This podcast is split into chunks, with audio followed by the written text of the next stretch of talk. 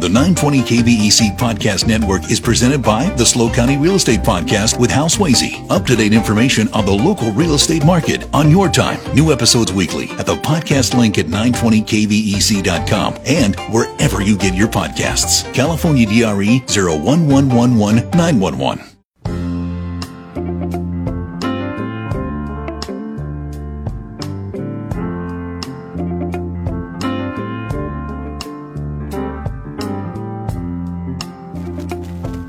Craig, thank you. It is uh, Friday, March 3rd, 2023. I'm Dave Congleton, kicking off the 4 o'clock hour.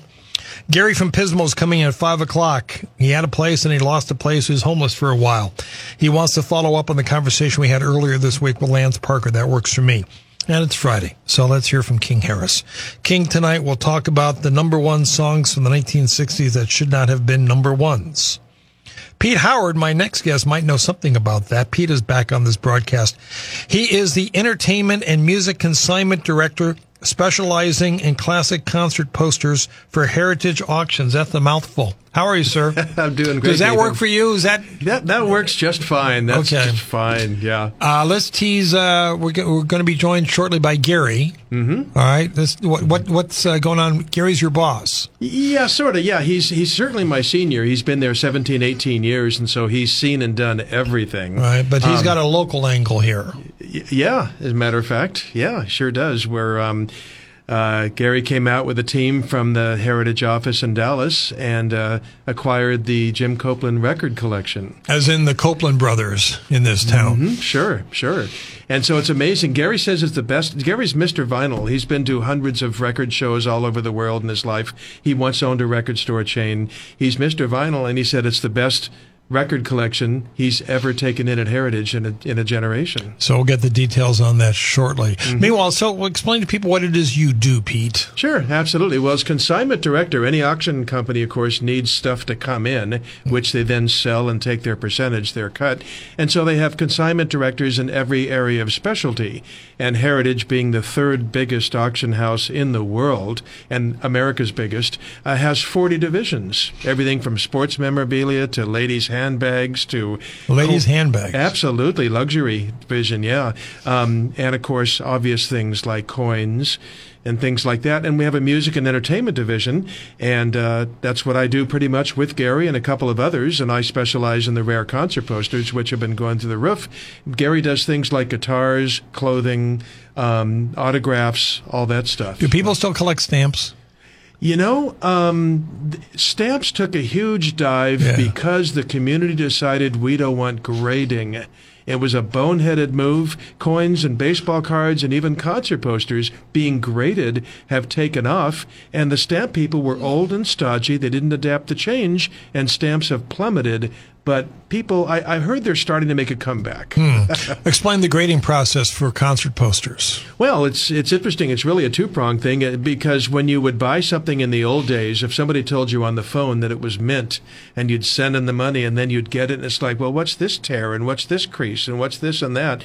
So naturally, it would be a good idea, just like baseball card did. Baseball cards years before it, to have a third party who got paid that would grade the poster, obviously completely objectively and strictly, put a grade at the top, and then encapsulate it in sealed plastic so no more wear could happen to it. And so, uh, on a scale of one to ten, you know, the obviously a perfect concert poster would be a ten, of which there are very few.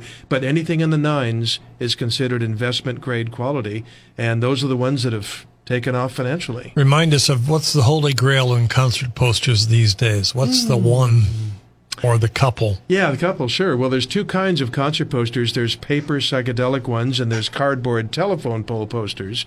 And on the cardboard telephone pole telephone pole poster side, um, there's the Beatles Shea Stadium concert poster from New York, 1966. There's less than 10 known to exist. It goes for a quarter million dollars now. Quarter million. Yeah.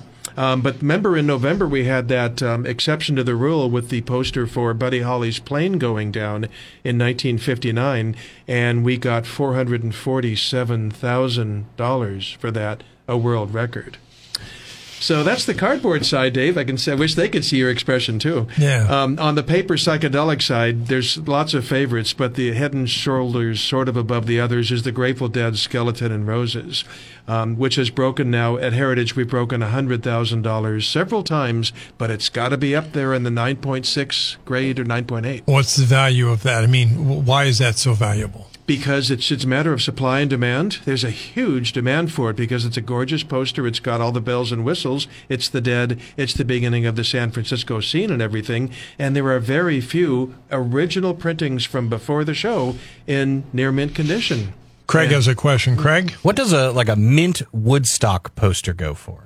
Um, we sold one because it came from Michael Lang's collection, the, the promoter Lang. of Woodstock. Oh, okay. He- yeah. Um, so we got ten thousand for that. But for um, without killer providence like that, just a mint one, the big red one, right? Um, it's worth um, you know, say four or five thousand. I'm surprised. That seems very low.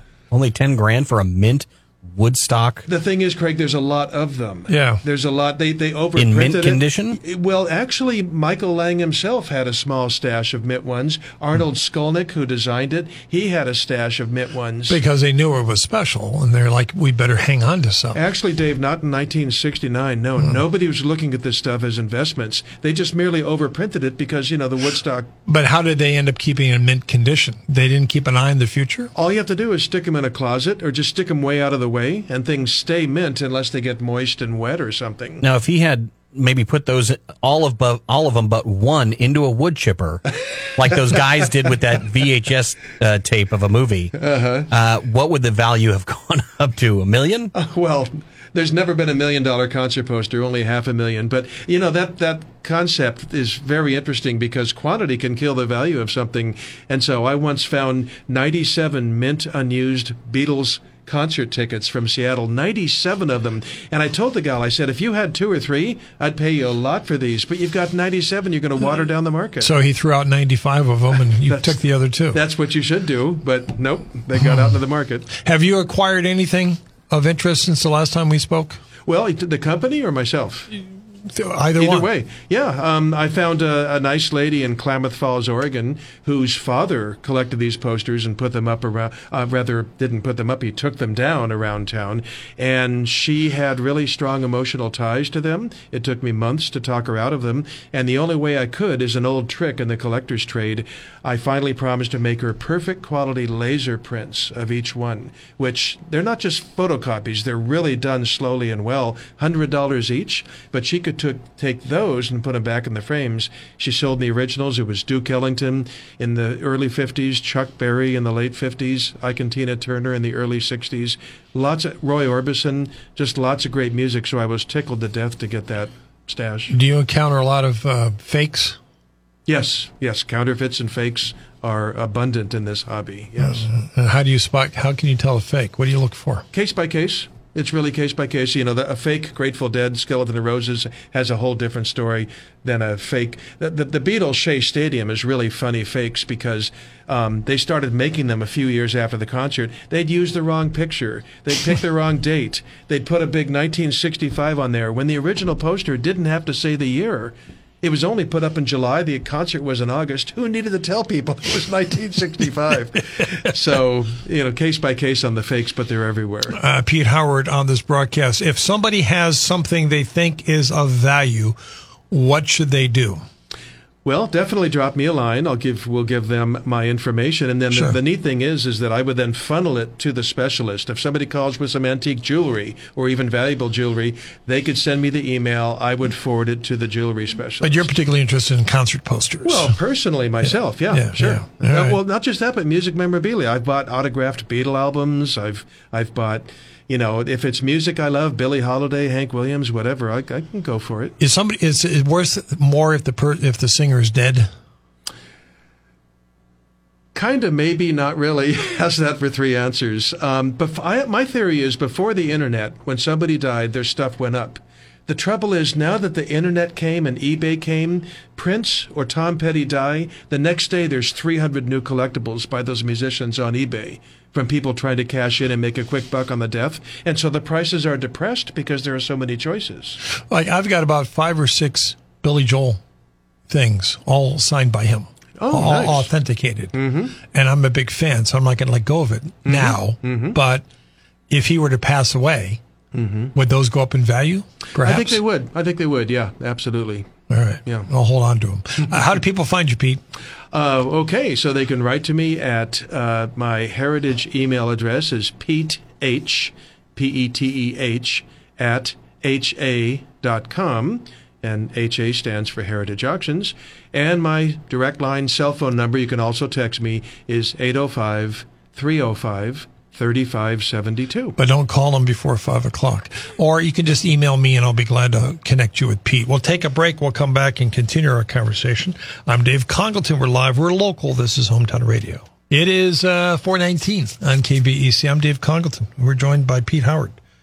Uh, Pete, as we bring uh, Gary Shrum into the conversation, introduce Gary for us. Yeah, Gary is the longtime director of entertainment music for Heritage Auctions, and he's got a lifelong career in music. He once ran a record store chain in California called Blue Meanie Records, and Gary's been just a vinyl expert for decades and decades. And he's been to Europe. He's been uh, record shows and affairs. He's been to hundreds of times. And at Heritage, Gary works closely with the families of people like Whitney Houston, John Wayne. He's worked with Graham Nash and Neal Schon of Journey, um, getting all these you know celebrity instruments, Linda Ronstadt's piano and everything. So why don't we hear from him? Here's Gary. Hey, Gary, how are you? Hey, top of the day to you guys. Thanks for I'm joining doing us. just great. I understand you have something special in your hands. I got something special in my hands today. I I traveled across town, and well, I'll explain what it is real fast. In 1968, the Beatles put out the White Album, Right. and they decided that they were just uh, no picture on it. We don't want a picture on it. Right. Just drove the, the record label nuts. Oh, that's a mistake. We're just going to number them, you know, one to a million. And so I go and see this gentleman, and he has number 18. The first 25 the Beatles had for themselves to gi- give out to their friends. And somehow this number 18 has worked its way from Liverpool, from a dealer over there to a gentleman over here, and he's brought it to us to auction off in May. And this is just, you know, all four Beatles touched it, and it's in unbelievable condition. Doesn't look like anybody played it. It's it's frightening, amazing condition. So this doesn't happen, and, and I get a little overzealous in some things like this. But you know, thinking all this time since 1968 to have a record in this kind of condition and this type of pedigree and provenance is just unbelievable. So, how much might that be worth today, Gary? Well, that's why we we auction stuff out. You know, Yeah. we we when you find something in such great condition, and that's I'm going to say more of that with the collection that we have uh, coming up. You know, normally I would say is probably a in, in an average condition would be a twenty-five to thirty-five thousand dollar piece. Right. But in this kind of condition, get two people bidding on it because it is, you know, probably one of the nicest copies out there. Um, who knows? It, it, we, we, we, we, it could it go for 40? Could it go for 60? Could it go for 75? It could. I mean, we had a street fighting man picture sleeve of, of the Rolling Stones that was uh, banned from uh, sale. Only a few copies got out to radio stations and reviewers. And we were thinking, yeah, it's going to probably sell for around uh, 20 to 25,000. It ended up selling for 81,000 Jeez. couldn't predict it, but uh, you know we we set a big record, and you know, there's, there's only a handful of them in the world. And why it was pulled off in 1968, it was a picture sleeve of two cops beating up a white kid in the streets. So that that was a big no. We got to get that off the market. That can't go out. How that slipped by the uh, people at London Records, who knows? But then it came out with just a London sleeve and had no picture sleeve at all. I never heard that story. That's amazing. Were you Oh, I've aware of got that, million Pete? of 'em. Yeah, sure. The Street Fighting Man picture sleeve is a legendary collectible, and you just you just never will find it except from an elite collection. And as Gary said, we were thinking twenty grand or something. When that thing went for eighty grand, the whole record world talked about it for days. Uh, Isn't it like the Beatles? Uh, which album is it where they originally had the, the pigs? But butcher cover. Butcher cover. Yeah, it had all the dismembered babies and pieces of meat. They had white smocks like they worked in a butcher shop. And they had all these, uh, you know, an arm sticking out there and a head of a doll over here and a, here's a steak and here's some ground beef over here. it was quite a bizarre cover to, get passed and printed and put out for two days before they took it back. And I have one coming up in the Copeland collection that is just spectacular condition. Craig has put a picture of the Street Fighting Man album up for us to see. Meanwhile, a single. That's a single, by the way. The Street Fighting Man. All right, so Gary, let's. Uh, we're talking about Jim Copeland for our listeners, as in the Copeland brothers.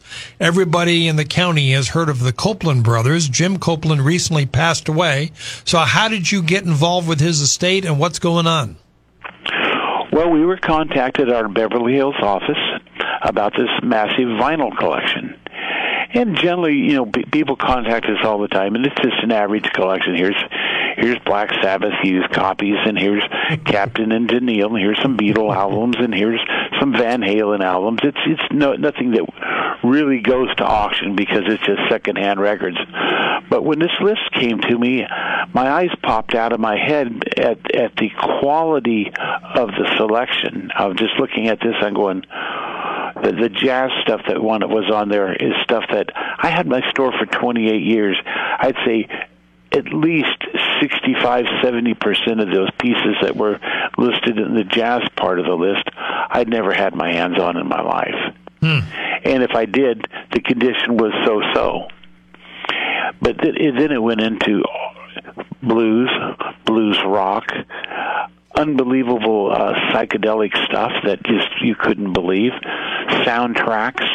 It's just a, a variety that you couldn't believe, and then the conditions. This this this spreadsheet was so uh, detailed. Here's a mono copy of this album. Here's the stereo copy of it. Here's the DJ promo copy of it. Here's the still sealed copy of it. Here's the German copy of it. Here's the mobile fidelity copy of it. Wow.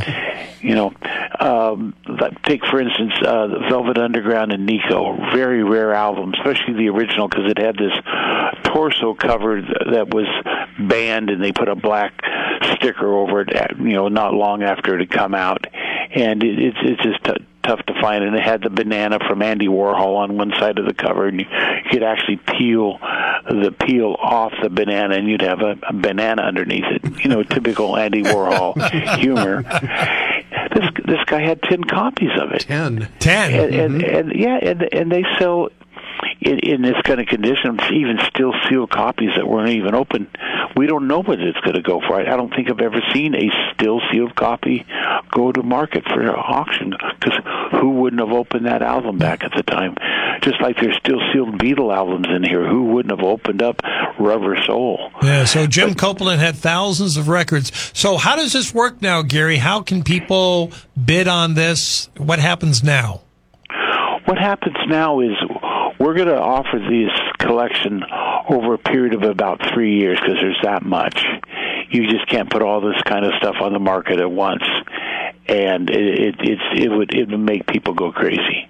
They just go cross-eyed and say, "I can't believe this." So what we're having is an auction. We're having a four-day auction, and you know, it's you know, P's having his poster auction. He's got a two-day poster auction coming up. I've got uh, the Friday auction is going to be vinyl. There's going to be about 250, 270 pieces to begin in this uh, first auction, just to let people know what we've got. We've pulled out some really high-end jazz items and blues items and rock items, and people can go on our website at ha.com, come into the uh, music section because we have 44 different divisions here at Heritage, yeah. and we're one of the we are the biggest auctioneer in the world for memorabilia. Hmm. When, when's that and going to be? What's the date for it, Gary? The date date is going to be May 11th, 12th, 13th, and 14th. All right. Um, let me stop you here, Gary. And Gary's uh, going to stick around with us for a while. Pete Howard's in studio with me, Gary Shrum on the phone from Heritage Auctions. We're talking about rock memorabilia and posters and records and all sorts of stuff. We are off to California headline news. And ABC Radio News, Craig updates us with time saver traffic and weather together. We'll continue our conversation with my guest straight ahead. You're listening to Hometown Radio for the Central Coast. It is the Dave Congleton Show.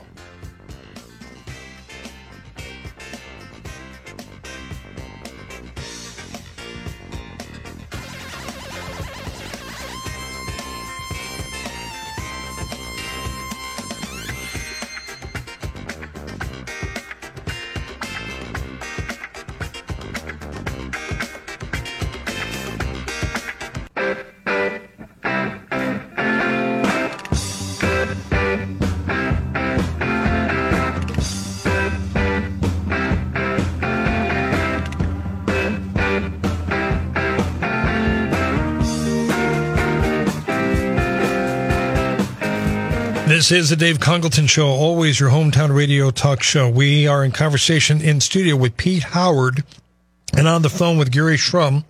Both are with Heritage Auctions. We're talking about collecting concert posters and uh, record albums and 45s and memorabilia. And Gary, as we come back to you, I want to make sure we remind folks of this local connection with Jim Copeland, who recently passed away of the, everybody knows the Copeland brothers in this town. I want to remind them of what you're doing with his record collection.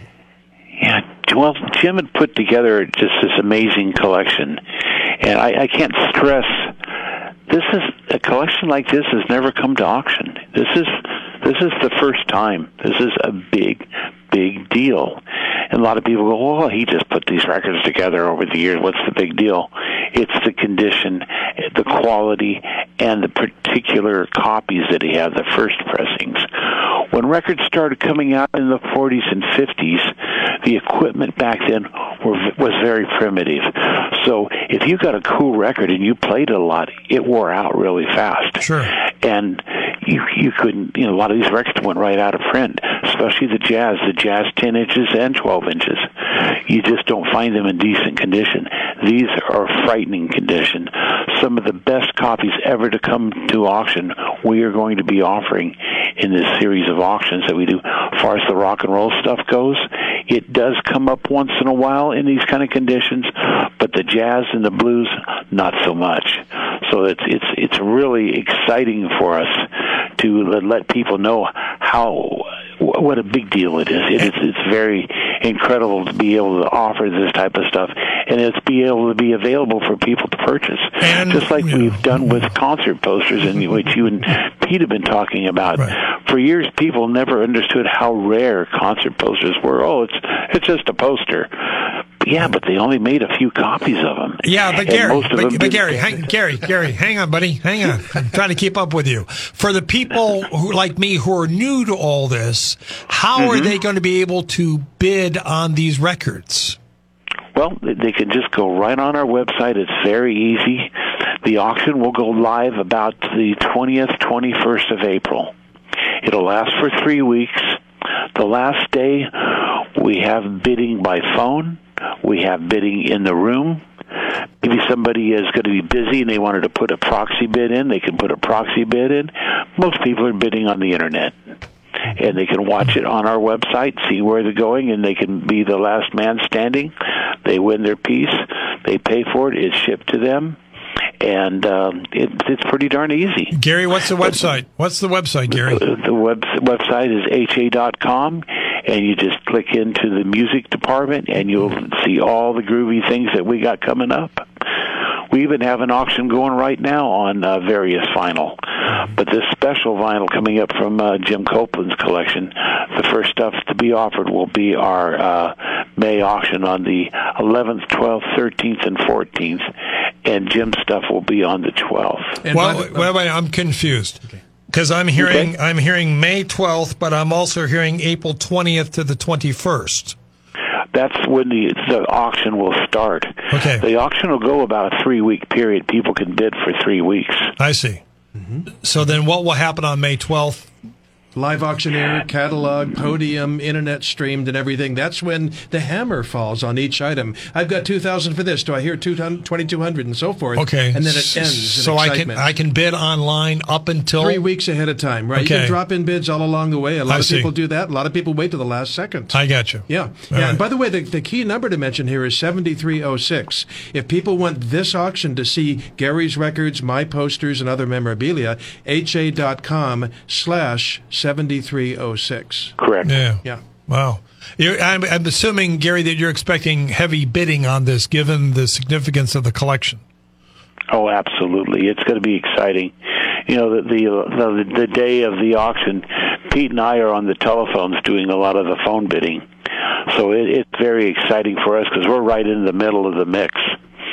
Uh, I've got a Sometimes question. Sometimes an item can sell in a minute. Sometimes it takes five minutes. There's that many people bidding. I got a question coming in on the Stolberg Tatum text line. Pete, let me go to you on this first. I still have my Ramones poster from the concert, and 95. I'm sure that that could be worth something along with the ticket stub from the show in Bakersfield. Yeah, the good news is the Ramones are one of those highly collectible bands. There are certain bands from eras where uh, they appreciate with value that the music holds up really well. They have strong fan bases. Other bands that had a lot of hits and so forth just sort of fade away. And the Ramones, fortunately, are a very strong band. So a poster with a ticket stub is nice, although you get to the 1990s and the stuff is perhaps a, a bit less valuable because so many people saved the things. And Gary, here's a question for you on the Stolberg Tatum text line from David. Hi, David. He writes, You may recall that Jim Copeland also amassed an amazing collection of baseball cards and memorabilia that was sent to auction in the early 2000s. Then he got involved in classic vinyl. Do you know anything about that, Gary?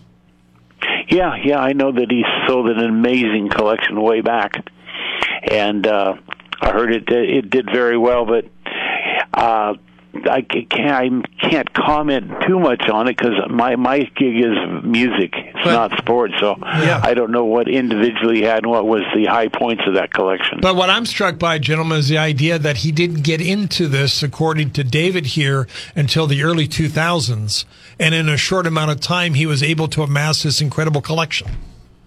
Do you know, Gary, when well, he started? I, you, know, I don't know exactly how long he was collecting before that. I know that at that time he got a lot more spending money to use to to buy higher grade pieces and spend more money on it.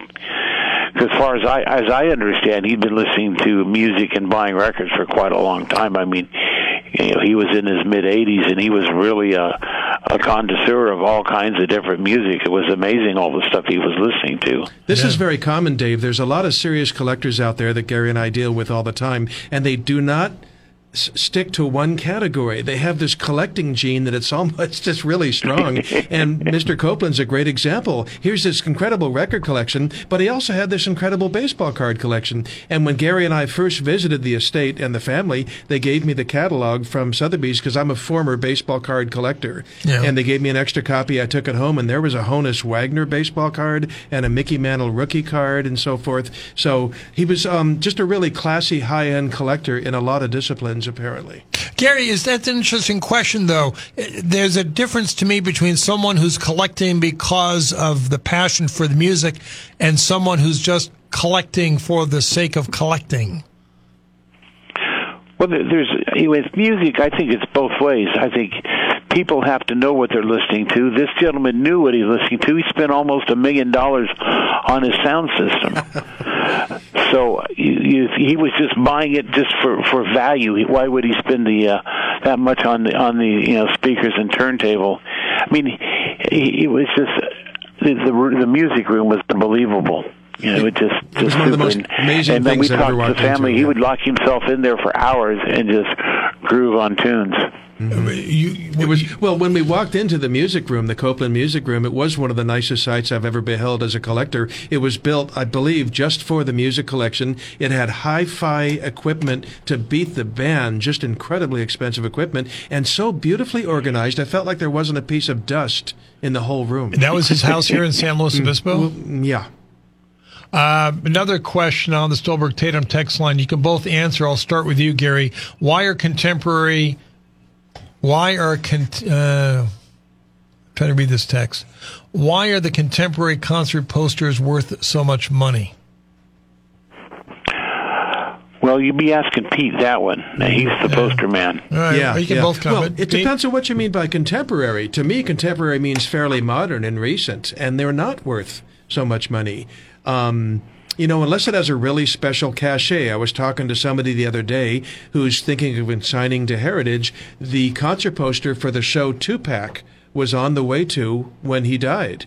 And so that's a really special cachet, and that, that could probably bring some serious money. But the thing Oh, is, yeah. that, that- yeah, they make a lot of them now, and they have for years. They make a whole bunch, and most people save them thinking this is a collector's item. You get back 50 years, nobody was thinking this could be a collector's item, and so they were all thrown away, and now they're valuable.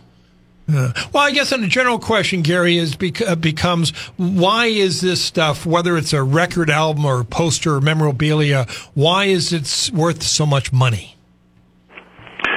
Well, because there's not a lot of them out there. You know, there, there's people that want them, and they, when people start bidding on them, okay, see, uh, uh, Uh, in our poster auctions, everything starts at zero. There, there's no opening bid, and something may end at selling for eight hundred dollars, eight thousand dollars, twenty-five thousand dollars, one hundred and twenty-five thousand dollars, and it, and it's the people that want the piece that decide what it goes for and it sets a price for it because people have educated themselves. They realize that this has never been out there. A lot of times, it's the condition is so important. You can find a ratty one with uh, missing corners and things like that on a poster, or a record that has some scratches and maybe somebody's written their name on the cover. But when you get a record that looks like it was printed last week, they know that's really special, and somebody has kept that in this kind of condition, where it could be a rare baseball card or a rare coin.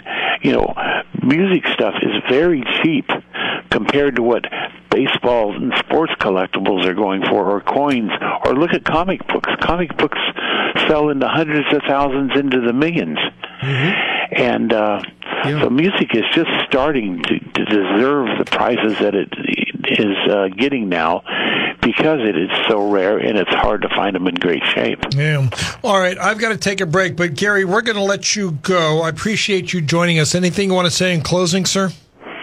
No, I just hope everybody looks at the website and enjoys what they see and uh, look at all the other great stuff. I mean, we're just not having records and posters. We have autographs and all kinds of other, you know, even some gold awards for sale. It's, it's some really groovy stuff coming up in this four-day auction. I love the fact somebody's still saying groovy. I love it. Uh, Gary, thanks so much for your time. We appreciate it very Thanks for much, sir. me. Thank you. All right, though, take a quick break. We'll come back for a final segment with Pete Howard. I'm Dave Congleton. We're live. We're local. This is Hometown Radio.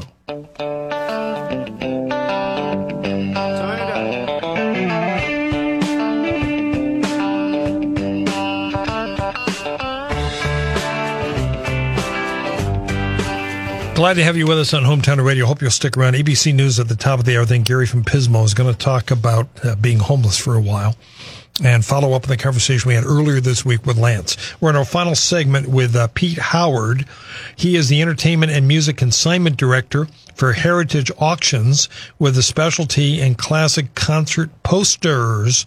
And we just heard from his colleague Gary Shrum talking about the Jim Copeland record collection that is going to be available for auction starting in mid-April. But now you have a poster auction coming up. Absolutely, yeah. That weekend of May 11 through 14, there's one day for the Copeland vinyl, two days for concert posters, and a fourth day for miscellaneous.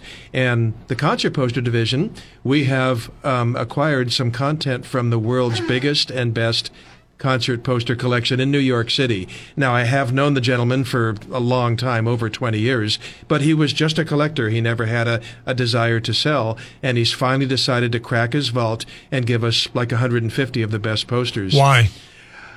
Why? Because I think everybody because things have been going up in value so much, and I think any collector um, he has multiple copies of a lot of things, and so selling one copy is is no problem. Um, and he's got fantastic stuff. I mean, just figure the best collection in the world of anything, even seashells. I mean, it, it would be breathtaking. And this concert poster collection is breathtaking. And that's going to be on the Thursday, May 11, and then on the Saturday, May 13th, are the rest of the concert posters. And we've got another Beatles Shea Stadium concert poster. Remember, I mentioned that's a quarter million dollar poster. We're hoping it surpasses that, of course. This one will really crack you up. We've got, remember when um, JFK in 1962 at Madison Square Garden, when Marilyn Monroe sang Yeah, Happy President. Birthday, Mr. President? Yeah. There's only two known original posters for that show, and we've got one of them coming up. What does the poster show? It shows a picture of JFK, Yeah. and then it lists uh, some of the big celebrities there, including Ella Fitzgerald and Bobby Darin, I think, the performers, and Marilyn Monroe is listed there. And I have one poster expert tells me he swears it's going to go for between fifty and a hundred thousand dollars, just because of the cachet of JFK, Marilyn Monroe. There's only two left. There's only two that in collector circles that anybody's seen. But that's what's fun about this hobby. There could be one sitting in the attic in Manhattan right now, and the people don't know what they have.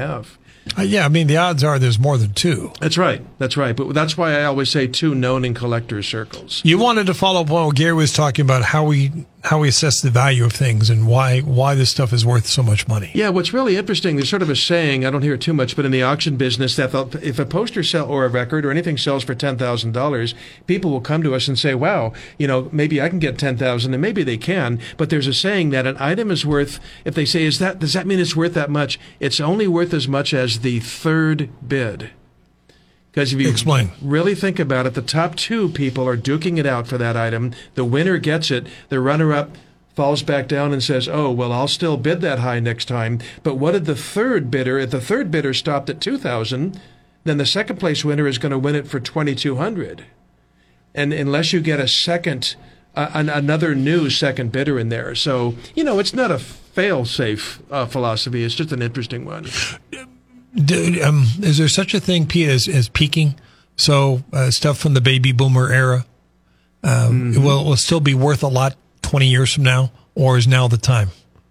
Well, I'm not being a salesman when I say I firmly believe now is the time because baby boomers are still alive and collecting and, and digging this stuff. Because they're the ones who are interested in it. Absolutely. They lived Okay. it, though. The emotional connection. You have to have the emotional connection for stuff to sell for a lot. So in 2045, if somebody has a poster for Woodstock, there may not be the interest that there would be today. That's correct. I think there'll be an interest for five or ten of them, like in museums and stuff, because it's such an important weekend. But I believe, like this Grateful Dead skeleton and roses, um, there's a lot of them, a lot of different printings. And I just want, I mean, uh, museums will want to have one and so forth, but there won't be deadheads. Right now, there's people who still follow the dead on tour. But the, the dead are going away. You know, they're resigning this year, the dead and co. And the collectors are just aging out, is the expression. All right. So with what's happening in May, let's give people some tips as to how they might how how might they might participate in the auction and really have a chance of of scoring something. What Yeah. advice do you give? I would recommend definitely going to the website ahead of time. We, as Gary said, we go live three weeks before, but just go to that 7306. If you forget that number, just go to entertainment and music, and you can, uh, starting in mid April, you can look at all the items, pictures of them, and all the descriptions, and see what tickles your fancy. And then, as the auction, you'll notice some bids are starting to come in. And it's the funniest thing because a week ahead of the, the auction, something can be one dollar over here and five thousand over here. But come auction day, the one dollar item does better. It just depends on when people want to bid. And then just watch it. I would, you know, we stream it online. People in Dallas, where Heritage is located, they don't even want to get out of their pajamas. They all stay Yeah. home and watch it on the internet. The internet's changed everything, hasn't it? Oh, absolutely. Yeah, yeah. Uh, So if you went there now, there wouldn't be anything. If you went on the website now, Actually, we have a few things pictured. Yeah, the, the owners of Heritage like to put things up as we're building it. They want to build the auction in front of people. So there's some things pictured, and there's a couple, few mistakes up there, and a few wrong pictures. But we're we're like building a house. You know, it's like homeowner coming by and seeing the foundation being laid and the beams put up. So uh, there's something now for 7306. and I assume you have a personal collection of posters. Mm-hmm. Sure. Yeah. Yeah. Sure. And I mentioned, of course, those recent Oregon acquisitions of the Chuck Berry and Duke Ellington and Roy Orbison and Jerry Lee Lewis. As a personal collector, what are you looking for? What do you like to collect? The music I love. The music I love. And then on top of that, though, that's not just that. So, you know, I'm a typical classic rocker Beatles, Bob Dylan, Go Back in Time, Hank Williams, um, and Louis Armstrong, all that stuff. But also, I love um, scarcity and rarity. I don't want to buy something if there's 50 or 100 known. And, uh, and then eye appeal. I want it to look good. I want it to look great. Please my eyes. There's a lot to the design of concert posters, isn't there? Mhm, Well, sure. there- there's, it's an art form in and of itself. hmm that's right. But what's a shame is people did not take credit for designing concert posters for almost the entire run. You know, concert posters are about 100 years old now. They started in the mid 1920s. Now it's the mid 2020s. What do we know about the beginning? Um, I've only seen a few posters from the 1920s. They're very scarce, but they were called broadsides back then, and they were like heralds that would say, you know, uh, this orchestra is coming or this and that. And then by the 1930s, they had really settled into concert posters for the big band era with the Dorsey brothers, Benny Goodman, Louis Armstrong. So the 30s is when it got rolling. So that goes back to my earlier question. Stuff from the 1930s, would that still be of high value today? Because a lot, most of those people are gone. That's a negatory. That it's disappointing how um, uh, how low valued big band stuff is now from the 30s and 40s because my parents danced the jitterbug to that music. Yeah. My parents are gone. It's only people like me who appreciate the history of the music, but I don't have an emotional pull. And the biggest surprise for me, Dave, is Frank Sinatra. Um, he his stuff is just not valued that high. My mom was a Bobby Soxer, so she swooned at Frank Sinatra.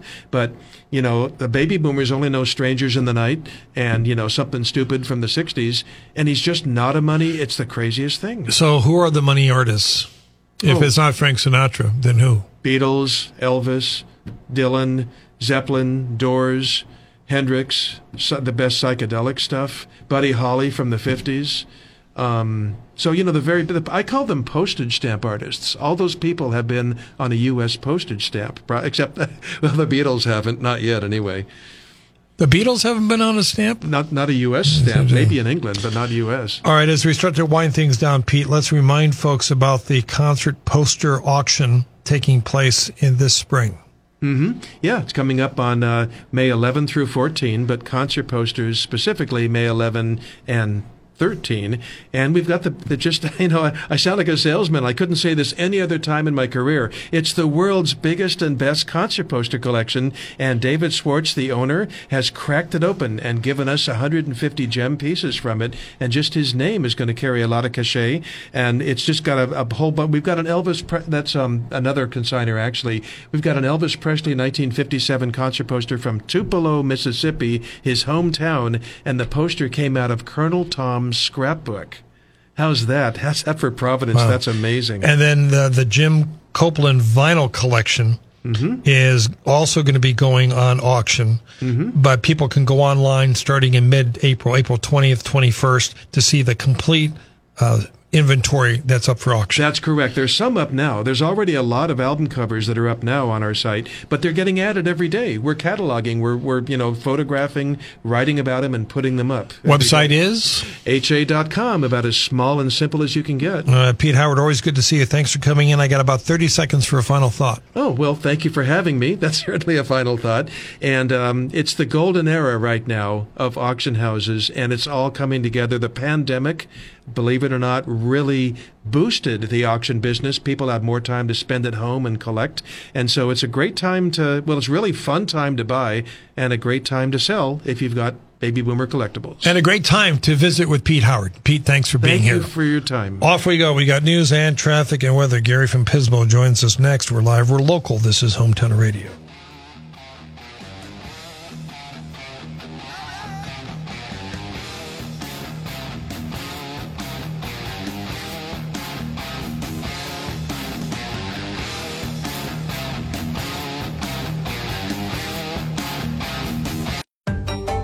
920 KVEC Podcast Network is presented by the SLO County Real Estate Podcast with Hal Swayze. Up to date information on the local real estate market on your time. New episodes weekly at the podcast link at 920kvec.com and wherever you get your podcasts. California DRE 01111 911.